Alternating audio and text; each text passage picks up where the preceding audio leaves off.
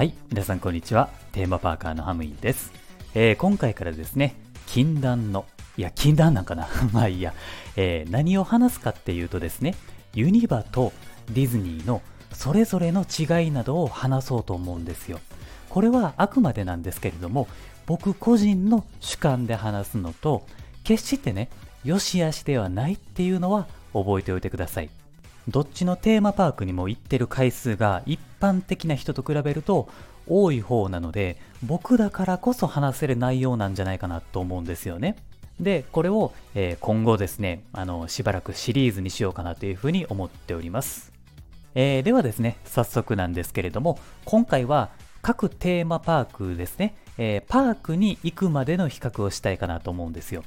で、これはですね、あの、ユニバもディズニーも電車で行ったっていう体で話をしますね。まあこれね、あの、どっちのテーマパークも入園するまでね、まあいわゆるインパっていうやつですよね。で、これにはね、それぞれ違った楽しみ方とか感じ方があるわけなんですよ。やっぱりこう電車に乗っている時からワクワクってしますよね。まずはユニバ。で、ユニバっていうのは、えー電車からはあのユニバのテーマパークって見ることができないんですよね。JR のユニバーサルシティ駅を降りてから、えーパークまで歩いていくんですけれども、歩いていって、そこで初めて、あ目の前にユニバがあるなっていう風に見ることができて楽しむことができるんですよ。これがディズニーの場合だと、京葉線に乗って舞浜駅に着く手前で、えーディズニーリゾートが見えてくるんですよね。あの、ほら、電車乗ってて窓を見ると、もうディズニーランドホテルが視界に入ってくるじゃないですか。あれを見た時に僕は、ああ、ディズニーランド来たなって思うわけなんですよね。もう東京駅からね、京葉線に乗り換えるまでがめちゃくちゃ長いんですよね。どんだけ歩くねんって思って、で、その、あの、歩いていった矢先に、どんだけ地下に降りるねんっていう感じで、とにかく道のりが長いんですよ。これわかる人結構いるんじゃないですかね。てか共感できますよね。えー大阪駅っていうのは、あの、乗り換えっていうのは比較的楽なんですよ。でも京葉線ってあのやっぱこれだけでも疲れる時があるんですよね。でその京葉線に乗った後の苦労を乗り越えた時に見えるディズニーリゾートどうですこれ？いいですよね。まあなので電車から見える雰囲気に関しては僕個人的にはディズニーの方が好きなのかなというふうに思っているわけなんですね。ユニバはねどっちかっていうと駅を出てからおおっていう感じなんですよね。まあこれも難しいところではあるんですけれどもね。うん、だから、えっ、とね、個人的には、その電車から見るテーマパークっていうのは、ディズニーの方が好きですかね。うん。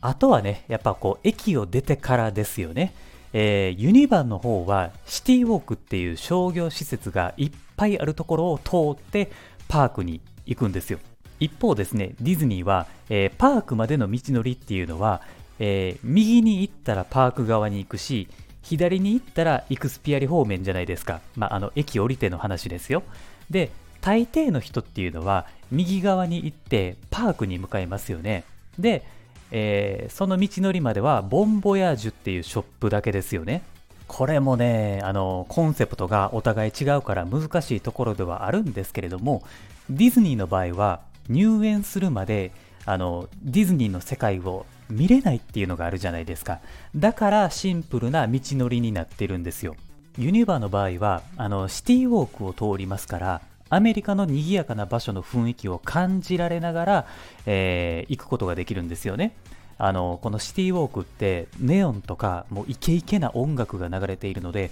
通るだけでもすごい楽しいんですよ。しかもいろんなお店が揃っているので遊び終わった後もああそこのお店気になるから行ってみたいなっていう風になるんですよ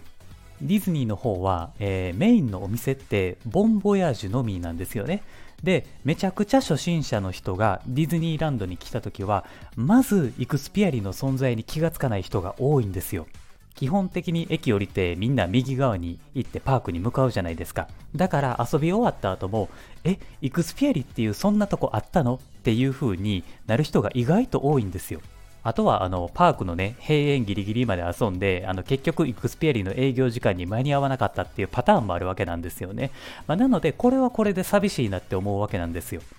まあ、なので、駅を出てからだと、えーこれに関しては僕はユニバの方が好きだったりしますね。あのーそれぞれね、あのテーマパークを比較してみると、違うところ、感じ方、楽しみ方っていうのがどっちもやっぱり違うので、めっちゃ面白いんですよね。こういう比較に対しては、あの各テーマパークでコンセプトが違うから比べるのはナンセンスだっていう人もいるのはわかるんですよ。